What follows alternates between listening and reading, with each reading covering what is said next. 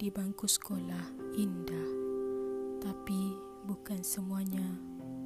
Semalam, fikiranku masih menebal dalam persoalan yang tak henti-henti datang menerjah.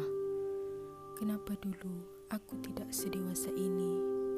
Kenapa dulu aku begitu lurus untuk memperbetulkan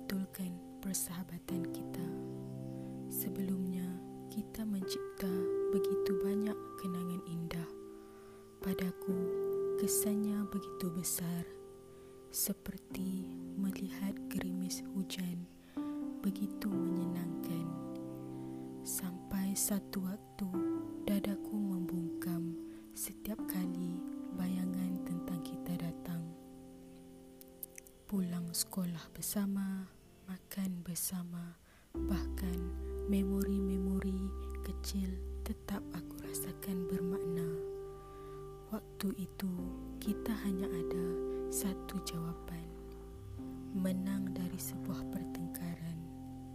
Salah siapa atau tujuan masalah itu terjadi sudah tiada pentingnya. Bahkan kesan terdalam adalah kita sama-sama telah mencipta luka pada semuanya dan kesannya hingga kini masih dalam. Aku tahu perjalanan kita waktu itu berbeza-beza. Cara fikiran juga tak sama.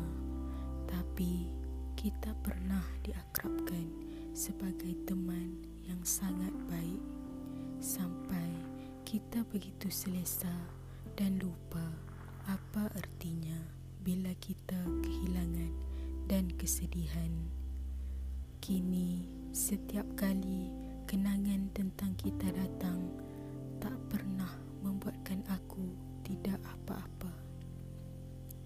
Padahal, aku juga telah melalui banyak kenangan baru, mencipta ikatan yang sama indah seperti semalam.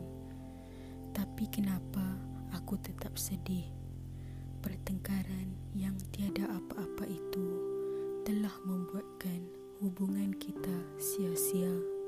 Semuanya beranjak pergi satu persatu hingga tiada yang tinggal.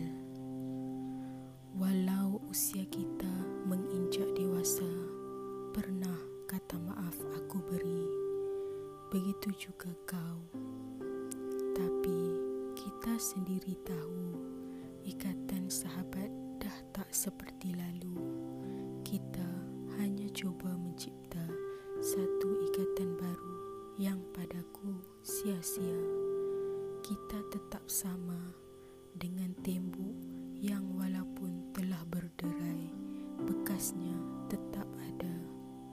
Kita telah mencipta kesilapan, namun waktu itu kita masih alpa syarat kita bakal terluka itu jelas oleh satu